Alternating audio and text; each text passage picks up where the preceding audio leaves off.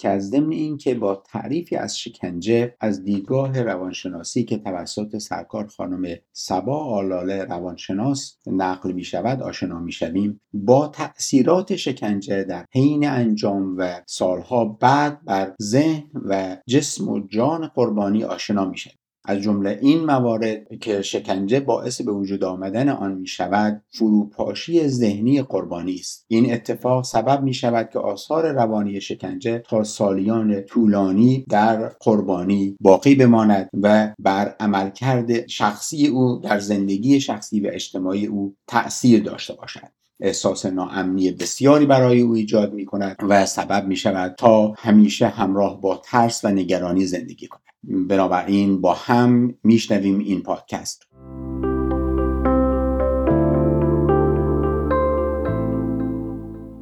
ما یک تعریف روانشناختی برای شکنجه طور داریم که هر عملی که پیامدهای اختلال در حواس باشه. در عملکرد مغز بتونه اختلال ایجاد بکنه و یا در شخصیت فرد بتونه اختلال ایجاد بکنه از بود روانشناسی شکنجه حساب میشه که حالا این می‌تونه جسمی و یا روانی و یا ترکیبی از هر دو باشه. تا یه چند تا مورد رو من مثال می‌زنم. قطعا سلول انفرادی جدا از که بار جسمانی برای فرد داره. بار روانی و شکنجه روانی بسیار زیادی در این مسئله داره. محرومیت از خواب ایجاد ترس از طریق خورد کردن شخصیت و توهین های مداوم. اعمال انواع خشونت ها های جنسی های فرهنگی و مذهبی. ایجاد عمدی ترس های مخرب و های جسمی جنسی روانی ناموسی و حالا هر تهدیدی باشه هر تهدیدی که منجر به این شرایط بشه. اینها رو ما می‌تونیم جز تعریف روانشناسی و مثال هایی برای تعریف روانشناختی شکنجه بزنیم. ابعاد روانشناختی شکنجه فقط حین شکنجه نیست بلکه یک حالات روانی قبل از شکنجه. یک حالات روانی حین شکنجه به ما دست میده و یک حالات روانی بعد از شکنجه به ما دست میده. بگیم که مثلا قبل از شکنجه چه حالتی به ما دست میده؟ شما فرض رو بر این بگیرید که نصف شب و یا در یک شرایط خیلی ترسناکی میان بدون اینکه هیچ توضیحی به شما بدن. چشمانتون رو میبندن و یا بدون هیچ اطلاعی بدون هیچ توضیحی که اصلا چرا شما قرار دستگیر بشید و چرا شما قرار برای مسئله مجازات بشید شما رو می‌برن. شما چند روزی در بیخبری هستید؟ چند هفته و گاهن شاید ماها در بیخبری باشید. و اصلا نمی‌دونید که چرا اومدید و چرا شما رو اووردن. افکار پریشان و این آشفتگی ذهنی یک نوع شکنجه روانی یک نوع حالات روانی که قبل از شکنجه برای شما داده میشه که بسیار می‌تونه به فروپاشی ذهنی منجر بشه. حین شکنجه بعد از اینکه شما توضیح داده میشه که شما به این دلیل دارید مورد بازپرسی قرار می‌گیرید خب میشه حین شکنجه. و بعد از شکنجه وقتی یک شکنجه جسمانی و یا روانی در همون شرایط تموم شده از آثار روانی بعدش اطلاع نده. در صورتی که تحقیقات نشون داده که آثار روانی بعد از شکنجه نه تنها تا روزها و ماها بلکه تا سالیان سال بر روی ما تاثیراتش میمونه و به راحتی روی عملکرد زندگی و روی رفتارهای دیگرمان تاثیر می‌ذاره. یکی از آثار روانی که بعد از شکنجه می‌تونه بسیار ما رو تحت تاثیر قرار بده احساس ناامنی بسیار شدیده که همین احساس ناامنی و این احساس ترس که کنار ما هست باعث میشه در روابط ما دچار اختلال بسیار زیادی بشیم که خب روابط ما یه سطح خیلی گسترده از کارهای ما هستن و اگر اینها دچار مسئله بشن قطعا خیلی از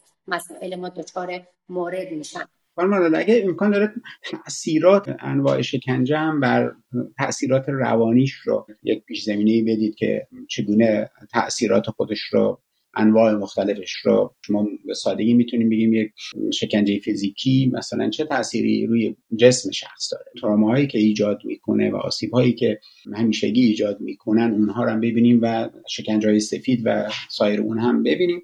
افرادی که شکنجهگر هستن افرادی کاملا آموزش دیده هستن. یعنی افرادی هستن که شما رو اگر دستگیر بکنن همون لحظه شما مورد شکنجه جسمانی و یا روانی در اون سطح قرار نمی‌گیرید. بلکه سعی می‌کنن چند روز چند هفته شما رو در یک مکانی قرار بدن رفتار شما رو بررسی بکنن شما رو ارزیابی بکنن. اون نقاط قوت و ضعفتون رو در اون مصاحبه های بالینی که مصاحبه هایی که باتون انجام میدن بشناسن تا بتونن از اون ضعف های شما بر علیه شما در این شکنجهتون که به شکنجه روانی ختم استفاده بکنه. و از این طریق ارزیابی شما که از طریق اون مصاحبه ها و یا رفتارهاتون از طریق دوربین های مدار ای که براتون می‌ذارن و یا رفتارهاتون که توسط اطرافیانتون مشاهده میشه سعی می‌کنن اینا رو بررسی بکنن تا بتونن آسیب بیشتری به شما وارد بزنن تا بتونن بیشتر شما رو در چرخه بازی خود قرار بدن تا بتونن به اون شخصیت شما دسترسی بیشتری داشته باشن. معمولا شکنجه روانی چون نمود کاملا مشخص و ملموسی نداره خیلی ما بررسیش نمی کردیم ولی خب امروزه کاملا به ابعاد روانشناسی شکنجه روانی کاملا افراد و مخصوصا روانشناسان افرادی که در این موزه کار می‌کنن بسیار این رو دارن اهمیت میدن بهش. معمولا شکنجه روانی آثار بیشتر و ماندگارتری داره برای فرد. قطعا که این دو بسیار با همدیگه مربوط هستن و ارتباط مستقیم با همدیگه دارن. یعنی به نمی‌تونیم بگیم فرد فقط شکنجه جسمانی دیده و شکنجه روانی ندیده یا بالعکس شکنجه روانی دیده جسمش دچار مشکل نشده. این دو کاملا روی همدیگه تاثیر دارن. مثلا afrodi که مورد شکنجه روانی قرار می‌گیرن چیزی که در اونها بسیار مورد تخریب قرار می‌گیره هویت فردیشونه. یعنی با توجه به همون ارزیابی و مصاحبه هایی که با افراد می‌کنن سعی می‌کنن هویت این افراد رو مورد شکنجه و مورد حمله قرار بدن. یکی از مسئله بسیار مهم در روانشناسی هویت فردی ما که از هویت فردیمون به هویت اجتماعیمون می‌رسیم. هویت این افراد مستقیما مورد آسیب قرار می‌گیره و سعی می‌کنن با این شکنجه های جسمانی و روانی یک سلب هویتی از این افراد اتفاق میفته و زمانی که سلب هویت براشون اتفاق میفته دچار آشفتگی ذهنی میشن. آشفتگی ذهنی می‌تونه یک بحران عاطفی اجتماعی شخصیتی برای این افراد به وجود بیاره. استراب در این افراد بسیار بالا میره که همین استراب می‌تونه یک از آثار روانی شدیدی باشه که بر عملکردهای مسائل دیگرشون به وجود بیاره. یکی از چیزهایی که در تحقیقات نشون داده اختلال در سیستم حافظه این افراد هست. به دلیل اینکه این افراد اون کارکرد مغزیشون دچار مشکل میشه و دچار مسئله میشه اختلال در سیستم حافظهشون داره که مستقیم روی روابط فردیشون روابط عاطفیشون میشه و اونها رو دچار یک بحران عاطفی و بحران اجتماعی می‌کنه که تا روزها هفته ها و شاید سالیانی اونها رو از اجتماع دور بکنه و حتی نتونن با خودشون به دلیل اینکه هویت فردیشون دچار مسئله شده حتی این ارتباط رو با خودشون نمی‌تونن برقرار بکنن و همین عدم ارتباط با خودشون برمیگرده به اینکه با جامعه نتونن این ارتباط رو برقرار بکنن.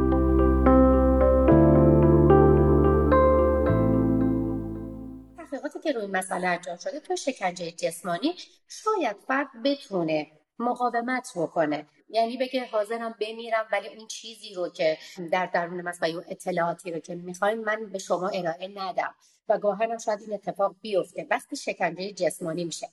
ولی زمانی که مسئله شکنجه روانی پیش میاد به نحوی یعنی اون فرد شکنجهگر بسیار آموزش دیده و بسیار مسلط بر فردی که داره شکنجش میده سواره. به خاطر اینکه به نفی با شیوه های علمی مفهوم بندی ذهن طرف رو دستکاری می‌کنه.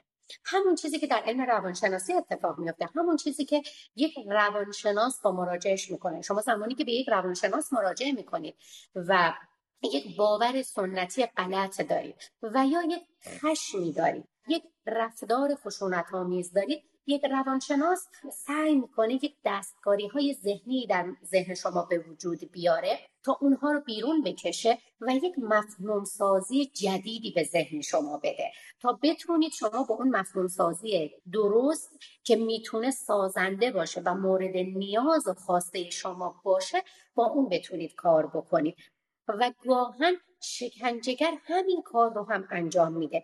یعنی طوری دستکاری های ذهنی انجام میده برای اون فرد که در شکنجه های روانی معمولا اصلا فرد قادر نیستش تحملی انجام بده. یعنی اصلا دست خودش نیست. گاهن در اعترافاتشون میگن اصلا دست خودمون نبوده. اون لحظه اصلا نمی‌دونیم چرا این حرف رو بیان کردیم. به خاطر اینکه تمام ذهنیت تو با شناختی که همون ابتدا من گفتم که شکنجهگر سعی می‌کنه تو رو و ابعاد شخصیتی تو کامل بشناسه و زمانی که ابعاد شخصیتی رو تو شناخت و بر نقطه ضعف های تو و ابعاد شخصیتی تو تسلط پیدا کرد مفهوم سازی جدیدی بهت بده و این می‌تونه اتفاق بیفته. از یک بود دیگر می‌تونیم به این مسئله اشاره بکنیم که قضیه شکنجه خب ما چندین مدل دچار محرومیت ها میشیم. ما حالا روش های محرومیت های زیادی داریم که شکنجه های روانی هستند و واکنش های روانی بسیار بدی رو هم برای فرد به دنبال داره. در محرومیت های شنوایی محرومیت های بینایی یک تحقیق انجام شده در محرومیت شنوایی. یعنی افراد رو در کسانی که در مورد شکنجه قرار میدن سعی می‌کنن اونها رو برای یک مدت طولانی به دور از هر حیاهویی. یعنی هیچ صدایی نشنون. هیچ بینایی هیچ چیزی رو نبینن یا هیچ چیزی رو احساس نکنن. این ما بهش در علم روانشناسی میگیم یک محرومیت حسی شنوایی و یا بینایی که هر کدوم از اینها می‌تونه آسیب هایی بزنه که شاید یکی از این موارد توهم باشه. مثلا ما در یک محرومیت شنوایی یک تحقیقی شده که یکی از افرادی که در این رابطه تحقیق کرد اومد 90 دقیقه خودش و چندین از افرادی رو که باهاش کار می‌کردن رو در یک قسمتی گذاشت که به هیچ عنوان هیچ صدایی شنیده نمی‌شد. یعنی کاملا در سکوت مطلق بودن. بعد از 90 دقیقه اکثر اون افراد و گاهن همه اونها دچار یک توهم شنیداری شدن. که همه ما می‌دونیم توهم شنیداری یک فرایند بسیار بیمارگونه توی روانشناسی هستش. این اتفاق احتمال اینکه در محرومیت های بینایی هم بیفته هست. ببینید ما نیاز داریم که ببینیم تصویر رو ببینیم بشنویم و توسط تصویر و شنیدن ارتباط برقرار بکنیم. تصاویر رو از شنیده ها رو اون چیزهایی رو که حس می‌کنیم رو به هم ربط بدیم تا بتونیم ارتباط برقرار بکنیم. و هر کدوم از اینها که از شما گرفته میشه برای یک مدتی این توهم شنوایی توهم بینایی توهم حسی برای شما به وجود میاد در شکنجه هایی که این چنینه. ما در شکنجه هایی که بار روانی بالایی دارن رفتاری توهم رفتاری هم داریم. یعنی برمیگردیم به همین که یک رفتاری رو در شما میان و اون رفتار رو در شما نهادینه می‌کنن. به دلیل ترس شدید و عدم امنیت روانی بسیار بالایی که به شما میدن میان این ترس رو نهادینه می‌کنن و یک مفهوم بندی یک مقوله بندی جدیدی در ذهن شما به وجود میاد که احتمال اینکه شما رو دچار توهم بکنه هست. در توهمم ما دچار این میشیم که احتمال اینکه با افراد صحبت بکنیم که دیگران نتونن اونها رو ببینن و یا بشنون. با افرادی که شاید ببینیم که مثلا اطرافیانمون بگن دارید با کی صحبت می‌کنی؟ چیزی که حالا ما در توهماتی که در رابطه با اختلالات شخصیت داریم. حالا می‌تونه این مسائل در افرادی که مورد شکنجه روانی قرار می‌گیره کوتاه مدت و برای یک مدتی باشه. ولی این توهمات به دلیل اون شکنجه های روانی و این همه اینهایی که گفتم آثار روانی شکنجه هست. بازم متشکرم. خانم آلاله خیلی عالی بیان شد. یکی از موضوعاتی در واقع ما می‌تونیم ارتباط بدیم بین حقوق و روانشناسی این هست که شکنجه به هر درجه ای که باشه و هر میزان از اراده و اختیار شخص را که زائل بکنه که نتونه قصد و اراده واقعی خودش را در بیان یک موضوع در تصمیم راجع به یک موضوع یا در سکوت در رابطه با یک موضوع را اعمال بکنه یعنی به روان خودش تسلط کافی رو نداشته باشه. هر میزان از اینکه تسلط فرد بر روان خودش مختل بشه در حقیقت اون چیزی که بیان میشه حقیقت نداره و از نظر حقوقی فاسد تلقی میشه و فاقد اعتبار باید شناخته بشه. از این نظر هم به این موضوع بایستی بپردازیم و بررسی ابعاد روانشناختی موضوع می‌تونه به ما کمک بکنه که چرا هیچ درجه از شکنجه پسندیده نیست